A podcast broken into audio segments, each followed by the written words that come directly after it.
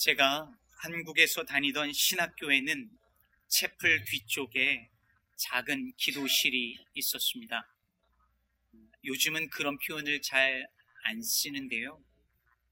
아, 예전에는 신학교를 가리켜서 선지동산이라고 불렀습니다. 아, 선지자들을 길러내는 곳이라는 의미죠.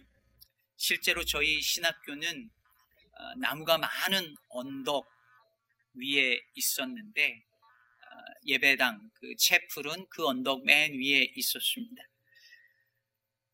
저녁에 기숙사에서 나와서 혼자 성경을 들고 언덕을 올라서 채플실, 기도실로 갈 때면 괜히 마음이 비장해지곤 했었습니다. 그 깜깜한 기도실에 들어가면 거기에는 정말 언제나 기도하는 신학생들이 있었고 그곳에서 부름받아 나서니 몸 어디든지 가오리다를 목 놓아 부르면서 기도하던 아련한 추억이 있습니다. 제가 가끔 내가 목사로서 바르게 살고 있나, 바르게 목회하고 있나 싶어질 때면 그 시절, 그 기도실을 떠올리곤 합니다. 그러면 마음이 맑아지고 어, 길이 보이는 것 같습니다. 군대 시절 교회도 생각이 납니다. 강원도 철원 백골부대 신병교육대 옆에 교회가 있었는데요. 일요일에 훈련병들이 초코파이 받으려고 교회로 몰려옵니다. 그런데 이 교회에 예배를 드리러 왔건 초코파이를 받으러 왔던 간에 상관없이 훈련병들은 처음 온 훈련병들은 거의 다 웁니다. 눈물 콧물 쏟으면서 그렇게 울어요. 저도 그랬습니다. 정말 지옥 같았던 군생활 내내 그 교회에서 드렸던 찬송과 기도를 잊을 수가 없습니다. 얼마나 예배를 드리고 싶었는지 주일에 고참들한테 그렇게 두들겨 맞으면서도 예배를 드리러 갔고 훈련이 있는 있어서 주일 예배를 드릴 수 없는 날이면 훈련 받으면서도 하루 종일 속으로 기도하고 찬양하고 말씀 암송하기를 쉬지 않았었습니다. 그래서 그런지 참 힘든 시절이었는데 늘 그 시절 드리던 예배가 그립습니다. 여러분은 어떠신가요? 예수를 믿고 신앙생활을 오래 하신 분들은 대부분 그런 기억의 자리들이 있으실 거예요. 처음 하나님을 만난 교회, 처음 뜨겁게 기도했던 그 기도실, 정말 은혜가 뭔지를 체험했던 그 자리. 참 힘들었지만 돌이켜보면 가장 순수하게 예수님 믿었던 시절, 그때 드린 예배, 그때 불렀던 찬양, 그때 드렸던 기도. 그래서 가끔씩 신앙의 침체기를 맞이할 때면 문득문득 생각나는 그 시절, 그 자리 있지 않으십니까? 야곱에게도 그런 자리가 있었습니다. 거기가 어딜까요? 베델이죠. 야곱이 형 에서를 피해서 부엘세바에서 하란으로 피신하다가 하나님을 만난 바로 그곳 베델이었습니다. 낯선 땅에서 맞이한 밤에 돌 하나 베고 잘 때 꿈에 하나님이 나타나셔서 땅과 하늘을 이어주시고 그리고 내가 너와 함께 할 것이고 이 땅으로 돌아올 때까지 너를 떠나지 아니하겠다고 약속한 그곳이었습니다. 그래서 야곱은 그곳에서 자기가 베던 그 돌 베개를 기둥으로 세우고 거기다 기름을 붓고 거기에 하나님의 집이라는 의미로 베델이라 그곳을 불렀습니다. 그리고 그 일이 있은 후 약 30년의 세월이 흘렀습니다. 야곱은 하란 땅에서 삼촌 라반에게 속임당하면서 치열하게 살았고 결국 20년이 지나서 아내들과 자식들 그리고 많은 재산을 이끌고 귀향길에 올랐죠. 돌아오는 길에 야복강에서 하나님과 치열하게 싸우고 씨름하고 그 다음에 형 에서와 극적인 화해를 합니다. 그런데 야곱이 그 후에 아버지와 형 에서가 있는 곳으로 가지 않고 어디로 가지요? 숲곳을 지나서 세겜 땅으로 갑니다. 33장 후반부에 보면 나오듯이 야곱이 100 크시타에 돈을 주고 세겜에 있는 땅을 사요. 땅을 샀다는 게 뭘 의미할까요? 정착한 거죠. 잠깐 있다 가려고 한 게 아닙니다. 땅을 사서 아예 세겜 땅에 살려고 정착을 해버렸습니다. 그러다가 거기서 야곱의 딸 디나가 세겜으로부터 성폭행을 당하고 그 일을 복수하겠다는 야곱의 아들들이 세겜 족속을 집단 살해하는 참혹극이 펼쳐집니다. 오늘 본문은 바로 그 사건 다음에 하나님이 야곱에게 나타나셔서 말씀하시는 장면으로 시작합니다. 1절 다시 보겠습니다. 우리 1절을 한 목소리로 같이 읽어보겠습니다. 시작. 하나님이 야곱에게 이르시되 일어나 베델로 올라가서 거기 거주하며 내가 내 형 에서의 낯을 피하여 도망하던 때에 내게 나타났던 하나님께 거기서 재단을 쌓으라 하신지라. 야곱이 처음 하나님을 만났던 그 자리, 처음 하나님께 돌단을 쌓았던 그 자리로 다시 올라가라는 거예요. 그리고 거기서 다시 재단을 쌓으라, 즉 다시 예배하라 라고 말씀하는 것입니다. 그런데 여러분, 다시 베델로 올라가라는 이 말씀은 사실 정말 이상한 말씀이에요. 생각해 보세요. 처음에 야곱이 그곳, 그곳 원래 이름이 뭐예요? 그 땅 이름이 루스라고 기록되어져 있습니다. 오늘 본문 자세히 읽어보시면 오늘 본문에도 나오고 28장에도 나옵니다. 근데 그곳을 야곱이 이름을 베델이라고 했는데 왜 베델이라고 했습니까? 아무도 없는 줄 알았던 자리에서 하나님을 만나고 나서 아, 하나님이 여기 계시는구나. 내가 있는 바로 여기가 하나님의 집이요 하늘의 문이구나. 라는 걸 깨닫게 된 거죠. 다시 말해서 하나님은 야곱의 고향에만 계신 것이 아니라 특정 장소에 계신 게 아니라 특정 장소에만 있는 게 아니라 어디든 그와 함께 하시고 따라서 그 어디든 하나님과 동행하면 그곳이 뭐라는 거예요? 베델이 될 수 있다는 말인 거죠. 그걸 가르쳐 주신 거예요. 주 예수와 동행하니 그 어디나 하늘나라. 이게 바로 베델 신앙의 핵심이었던 거예요. 그럼 여러분, 그렇다면 다시 베델로 가라는 말은 모순이죠. 왜요? 하나님과 동행하면 그 어디나 뭐라고요? 베델이라고요. 하나님과 동행하면 그 어디나 베델이라고 하나님이 보여주시고 직접 말씀도 해 주셔놓고 이제 와서 그 특정 지역 베델 그 땅으로 거기로 다시 가서 거기서 예배하라고 하면 뭔가 앞뒤가 안 맞는 거 아니냐는 거예요. 그렇지 않나요? 야곱이 있는 지금 야곱이 있는 세겜도 베델 될 수 있어요, 없어요? 있죠. 거기도 세겜도 하나님의 집이 되고 하늘의 문이 될 수 있는데 왜 굳이 야곱이 그 베델로 올라가야 하느냐는 거죠. 왜 거기 가서 예배하라는 것입니까? 저도 가끔 이런 질문을 받습니다. 목사님, 내가 어디 있든지 하나님 함께 계시고 그 자리에서 하나님을 예배하며 사는 게 중요하다고 가르치셨죠. 목사님이 일상 영성, 일상생활 중요하니까 그렇게 가르치셨죠. 그런데 굳이 왜 예배를 예배당 가서 드려야 할까요? 왜 꼭 기도를 교회 가서 해야 돼요?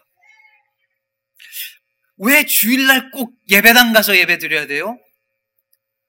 내가 있는 곳이 베델이 될 수 있고, 내가 있는 곳이 하나님이 함께 하시는 성소가 될 수 있는데 왜 꼭 교회 가서 예배 드려야 돼요? 이것도 베델 될수 있는데 왜 굳이 거기 베델까지 가서 예배를 드려야 해요? 하나님은 왜 그러라고 하시는 것일까요? 2절과 4절에 보면 그 이유를 알 수 있는 힌트가 있습니다. 야곱이 하나님의 명령을 받고 집안 모든 사람들에게 이방 신상들을 다 버리라고 명령하죠. 그러자 그 가족들과 식솔들이 많은 신상들, 우상들, 그리고 귀고리들을 꺼내 옵니다. 귀고리가 언급된 것은 그 귀고리를 가지고 우상을 만드는데 재료로 썼기 때문이었을 것입니다. 여러분, 상상을 해봐요. 다 신상들 가져와 그랬더니 생각지도 않은 많은 신상들과 우상들이 막 가져 나오는데 라헬이 주섬주섬 꺼내는데 그 드라빔이 나오는 거예요. 그 숨겼던 아버지 걸 몰래 훔쳐왔던 야곱이 우리 아 그거 안 가져왔다라고 부인했던 그거 가져온 사람이 있으면 당장 죽임 당할 거라고 했는데 라헬이 거기서 그걸 꺼내는 여러분 이 모든 게 뭘 보여줄까요? 야곱 가정이 그동안 이 세겜 땅에서 살면서 우상 숭배를 해왔다는 것을 보여주는 거죠. 세겜 땅에 살면서 세겜 문화에 물들어 버린 거예요. 여러분 34장의 그 야곱 아들들의 모습만 봐도 알 수 있죠. 세겜화되었습니다. 야곱도 마찬가지였습니다. 베델에서 하나님께 드렸던 그 서원을 잊어버리고 고향으로 돌아갈 생각하지 않고 세겜에 눌러 앉아 살면서 세겜 사람들처럼 되어 버렸습니다.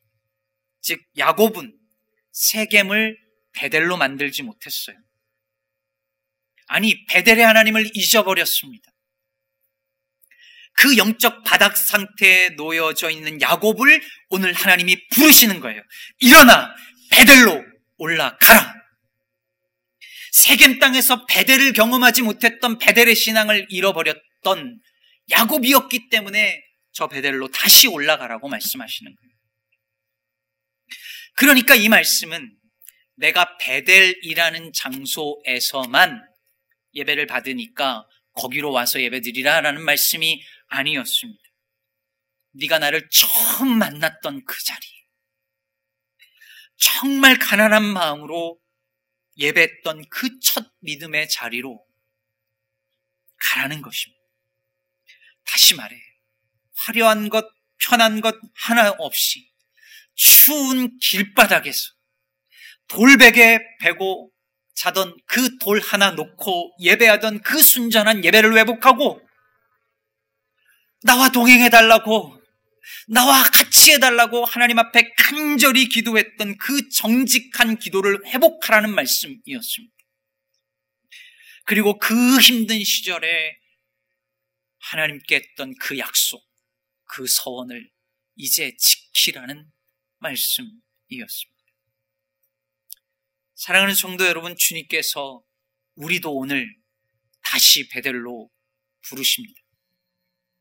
미국행 비행기를 타기 전날 밤 그 간절했던 기도의 자리로 첫 아기 받아 들고 드렸던 그 감격과 감사로 이번 학기 등록금만 하며 드리던 그 애절한 간구로 영주권 없는 불안함을 눈물과 기도로 채우던 그 간절함으로 이 병만 낫게 해주시면 이번만 도와주시면 하면서 하나님께 드렸던 그 서원과 약속으로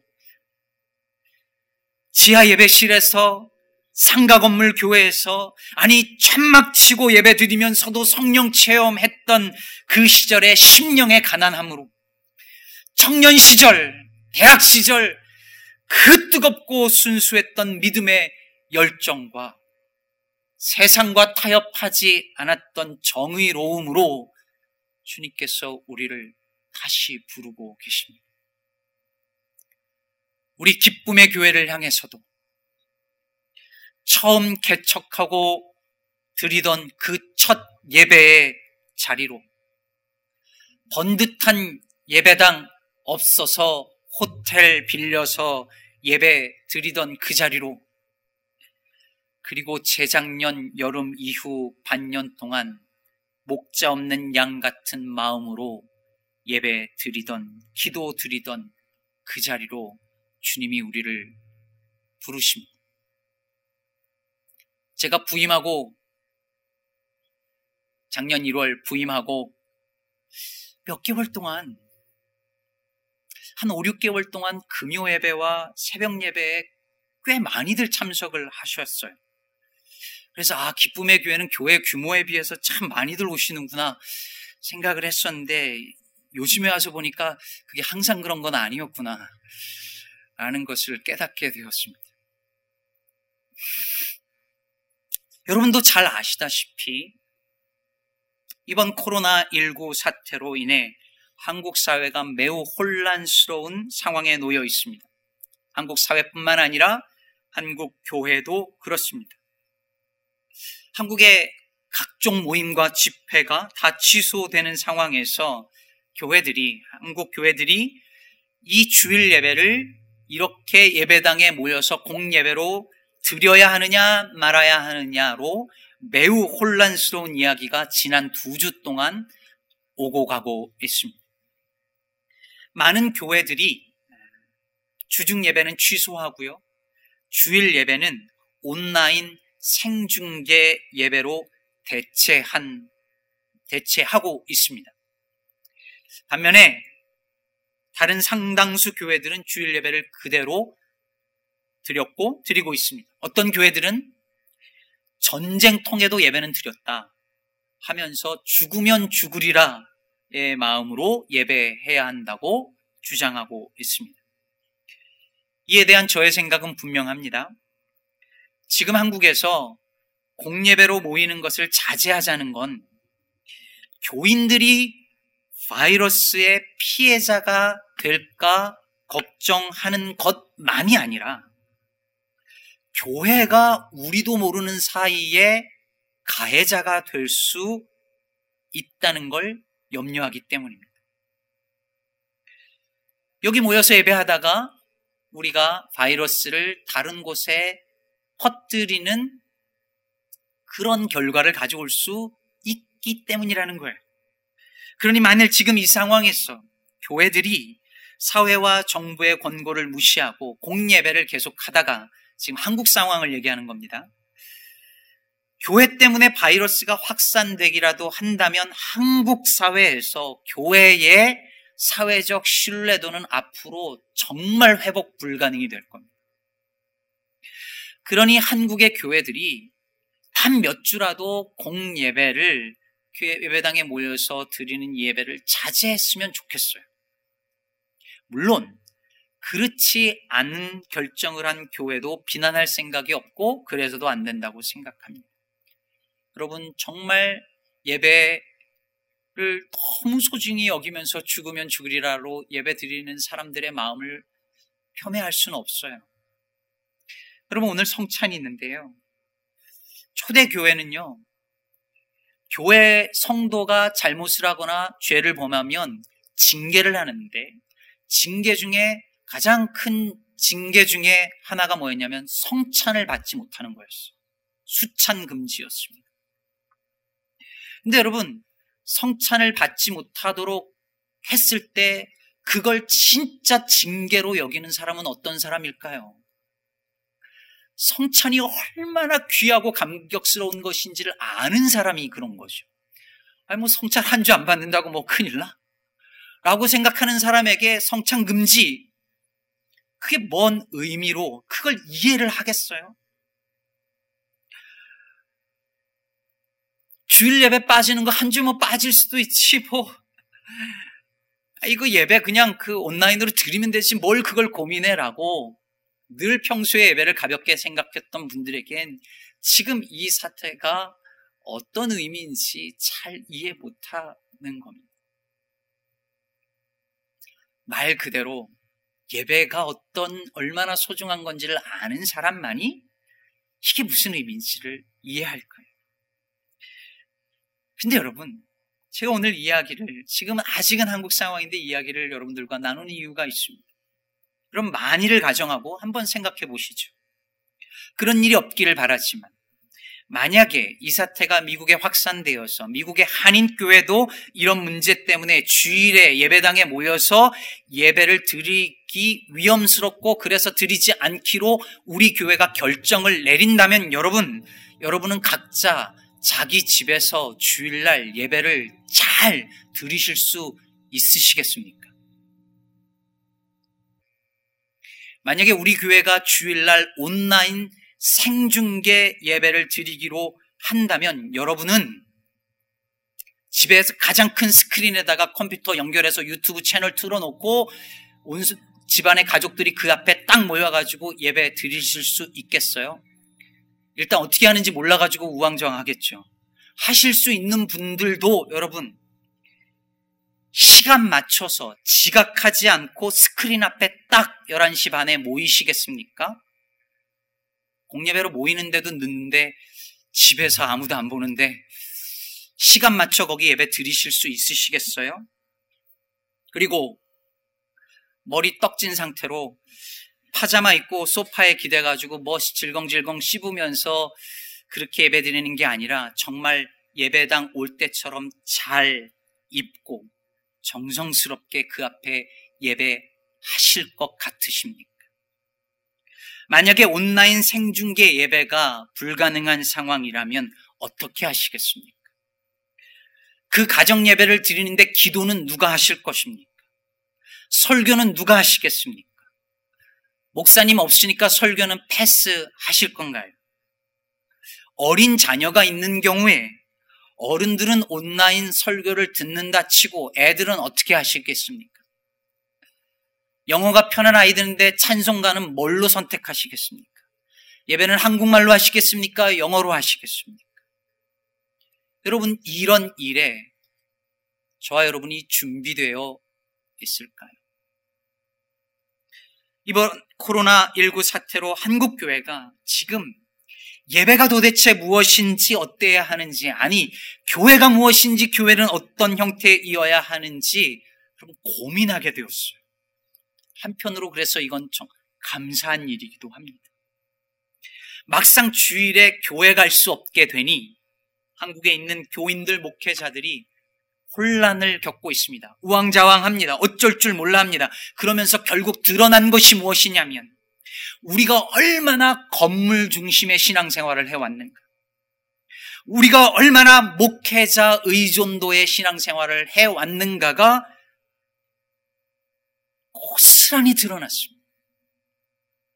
예배당과 목회자가 없으면 가정 예배조차 제대로 드리지 못하는 크리스찬들이 대부분인 것이 이 말도 안 되는 현실을 우리가 그대로 맞닥뜨리게 되어진 것이죠.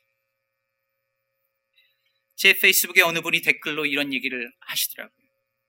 이제는 교회에서 저 스크린에 찬송과 성경 다 띄워주니 성경 찬송 가져오는 교인들이 거의 없고 저는 이거 가져오시기를 바라는 젊은 목사지만 이게 필요하다고 생각하거든요.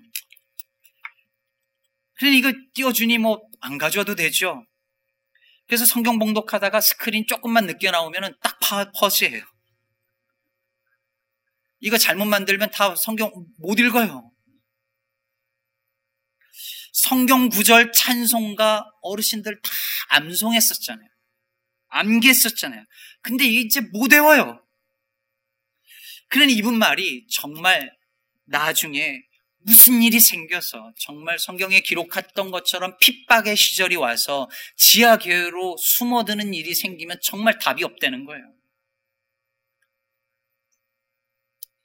여러분, 초대교회 시절, 그리고 교회가 핍박받던 시절에 성경을 빼앗겨도 성도들이 아무 문제 없었어요. 왜? 다 외우고 있었거든요. 김 집사님은 마태복음 다 외우고, 김장로님은 마가복음 다 외우고, 그래서 교인 66명만 있으면 성경 66권 다 외웠어요. 그러니 그 시절 성도들은 그야말로 그 자체로 그냥 성경책이었어요. 그런데 오늘날에는 이런 시설이 없고 이런 것들이 제공되지 않으면 예배드리기도 어려워요. 예배당 건물이 없고 스크린과 음향 시스템이 없고 목사가 없으면 예배도 제대로 못 드리는 교회가 정말 교회일까요? 사랑하는 성도 여러분, 다시 배들로 올라가라고 하는 말씀이 우리에게 어떤 의미이겠습니까? 야곱이 미지의 땅으로 향해 가다가 길바닥에 돌 하나 세우고 예배 드릴 때 품었던 그 가난한 마음을 다시 회복하라는 말씀 아니겠습니까? 모든 것이 다 잘 갖추어진 건물이 아니라 아무것도 없는 길바닥에 영성을 가지라는 말씀 아니겠습니까? 화려한 예배당과 음향시설과 주차장과 난방 시설 없어도 차가운 마루바닥에 무릎 꿇고 앉아서 아이를 들쳐 업고 몇 시간이고 눈물 뿌려 기도하던 우리 믿음의 선배들의 신앙을 배우라는 말씀 아니겠습니까? 예배당 없고 목사 없으면 예배도 제대로 드리지 못하는 이 말도 안 되는 오늘날의 성도의 모습 속에서 다시 베들로 올라가라는 의미는 엄중한 것입니다. 그래서 말씀 준비하면서 제가 자주 주일날 좀 빠져야겠다는 생각을 했습니다. 사랑하는 여러분, 이런 가난한 마음 없이 길가의 영성 없이 그냥 예배만 잘 드리면 되는 게 아니에요. 여러분, 이 가난함과 고난과 길가의 영성 그리고 광야의 영성 없이 예배만 잘 드리는 종교는 반드시 타락합니다. 그게 성경과 역사 속에서 그리고 지금도 보고 있는 종교의 타락 원인이에요. 그 대표적인 예가 바로 베델입니다. 솔로몬 왕 이후에 이스라엘이 북이스라엘과 남유다로 나뉘어집니다. 근데 북이스라엘의 왕이었던 여로보암이 가만 보니까 북이스라엘 백성들이 예배를 드리러 어디로 가요? 남유다 예루살렘으로 가는 거예요. 거기 성전이 있으니까. 그러니 나라가 둘로 나누어졌지만 사람들이 북이스라엘 사람들이 저 밑으로 가면서 종교적 정치적 중심지가 남유다가 되는 거예요. 예루살렘이 되는 거예요. 이러면 안 되겠다 해서 어떻게 합니까? 여로보암이 그 북이스라엘에다가 예루살렘까지 백성들이 내려가지 않고도 예배를 드릴 수 있도록 제사를 드릴 수 있도록 금송아지 숭배 재단을 만드는데 거기가 어딥니까? 거기가 베델이었습니다. 이것 때문에 북이스라엘 종교가 타락을 하는데 그래서 정의의 선지자였던 아모스 선지자가 올라가서 여로보암과 북이스라엘이 멸망할 것이라고 예언을 해요. 그때 베델의 제사장이었던 아마샤가 아모스 선지자를 향하여서 이렇게 말합니다. 스크린을 잠깐 보면 선견자야 너는 유다 땅으로 도망하여 가서 거기에서나 떡을 먹으며 거기에서나 예언하고 그러니까 이 말은 여기서 너 이렇게 떠들지 마. 너 저 길로 내려가서 네 밥벌이나 해. 너 예언하는 그 밥벌이나 거기 가서 해라고 얘기하는 거예요. 그러면서 다음으로 뭐라고 하냐면 다시는 베델에서 예언하지 말라 이는 왕의 성소요 나라의 궁궐임이니라. 베델을 뭐라고 불러요? 왕의 성소 나라의 궁궐이래요. 여러분 원래 하나님의 집이요 하늘의 문이었던 베델을 여로보암 왕의 성소요 나라의 궁궐로 만들어 버렸습니다. 하나님과 동행하는 곳은 어디나 베델일진데 오직 여기서만 예배하라고 하며 하나님의 집을 우상 숭배의 전으로 만들어 버렸습니다. 베델의 타락이었습니다. 종교의 타락이었습니다. 야훼 신앙의 타락이었습니다. 여러분 보세요. 본래 베델이 가졌던 그 가난함의 영성, 길가의 영성 없이 예배만 할 때 그 예배는 우상 숭배가 되었고 그 종교는 타락할 수밖에 없었던 것입니다. 그러므로 여러분 그냥 이렇게 나와서 예배 드리고 예배 잘 드리는 것으로 우리의 신앙이 바르게 설 수 있다고 생각하면 착각입니다. 베델은 여로보암의 베델이 될 수도 있고 우상 숭배의 통로가 될 수도 있고 야곱의 베델이 될 수도 있습니다. 사랑하는 여러분, 우리의 예배의 자리가 여로보암의 베델이 아니라 야곱의 베델이 되기를 축복합니다. 하나님께서 구하시는 제사는 상한 심령이라 했으니 찢기고 상한 마음으로 가난하고 갈급한 마음으로 다시 우리의 참 예배를 회복하기를 바랍니다. 오늘은 3일 운동 101주년이 되는 날입니다. 일제 강점기 그 어목한 시절에 우리 믿음의 선배들은 독립운동의 선봉에 섰었습니다.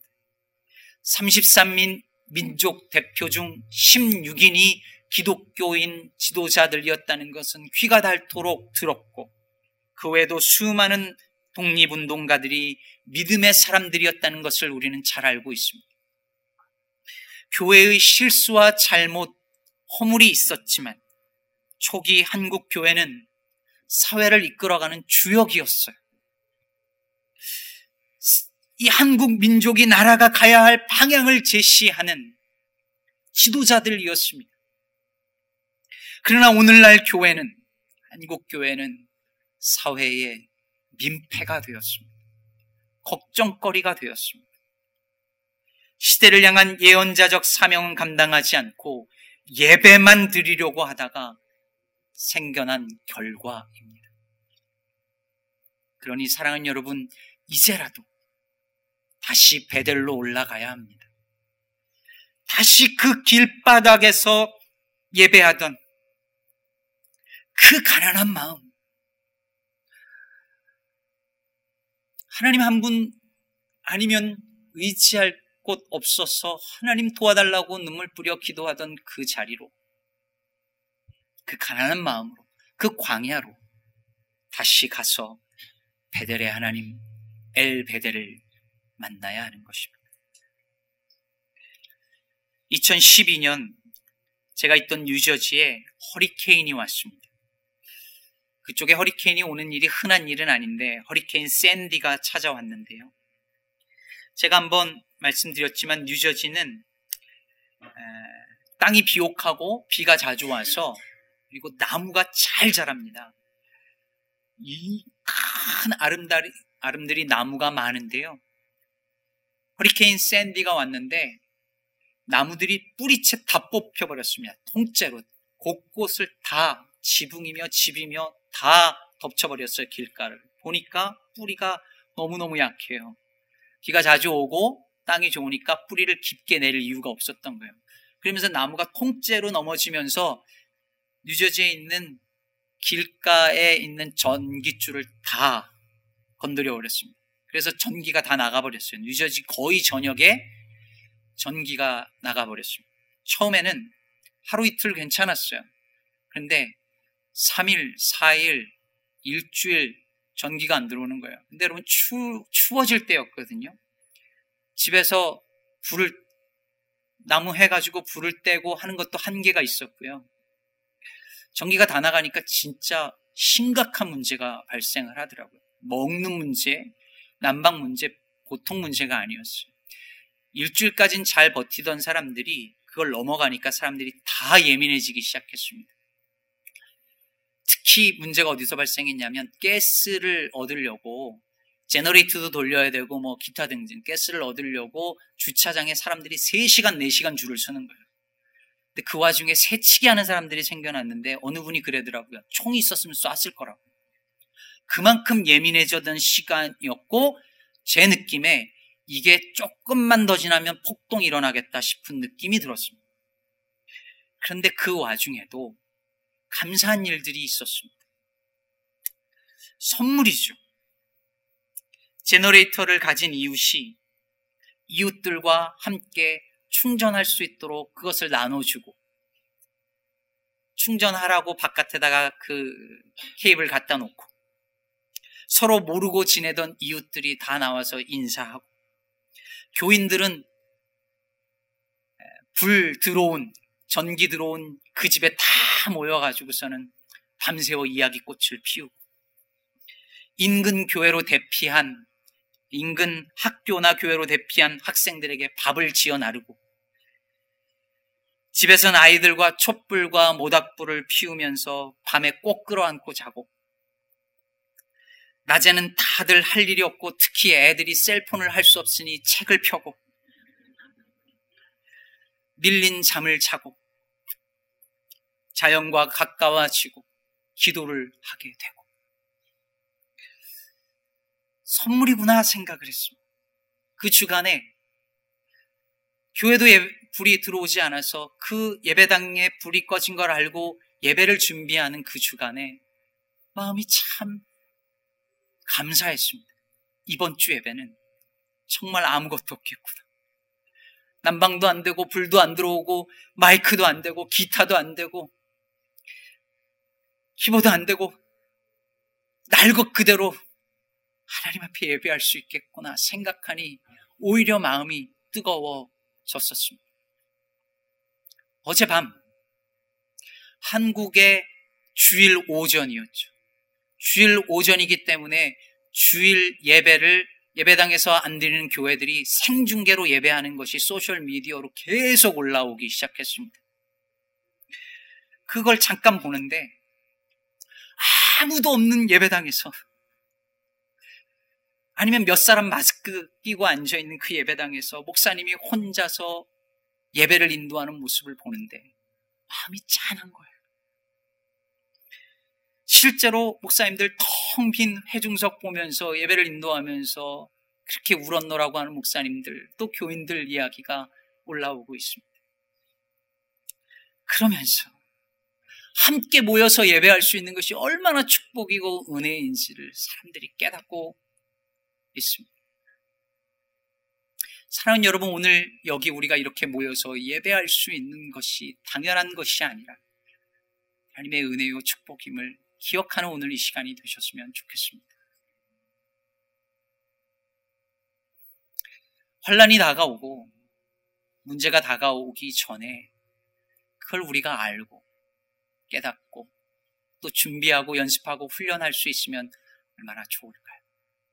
사순절을 맞아 야곱이 세겜에서의 모든 우상을 버리고 베델로 올라갔던 것처럼 모든 얽매이기 쉬운 죄를 벗어버리고 스포일 되어져 버린 우리의 신앙의 형태를 벗어 던지고 세겜에서 베델까지 회개의 순례길 걸어가면서 베델의 가난한 영성을 회복하는 이 사순절 되시기를 주의 이름으로 축복합니다. 기도하겠습니다.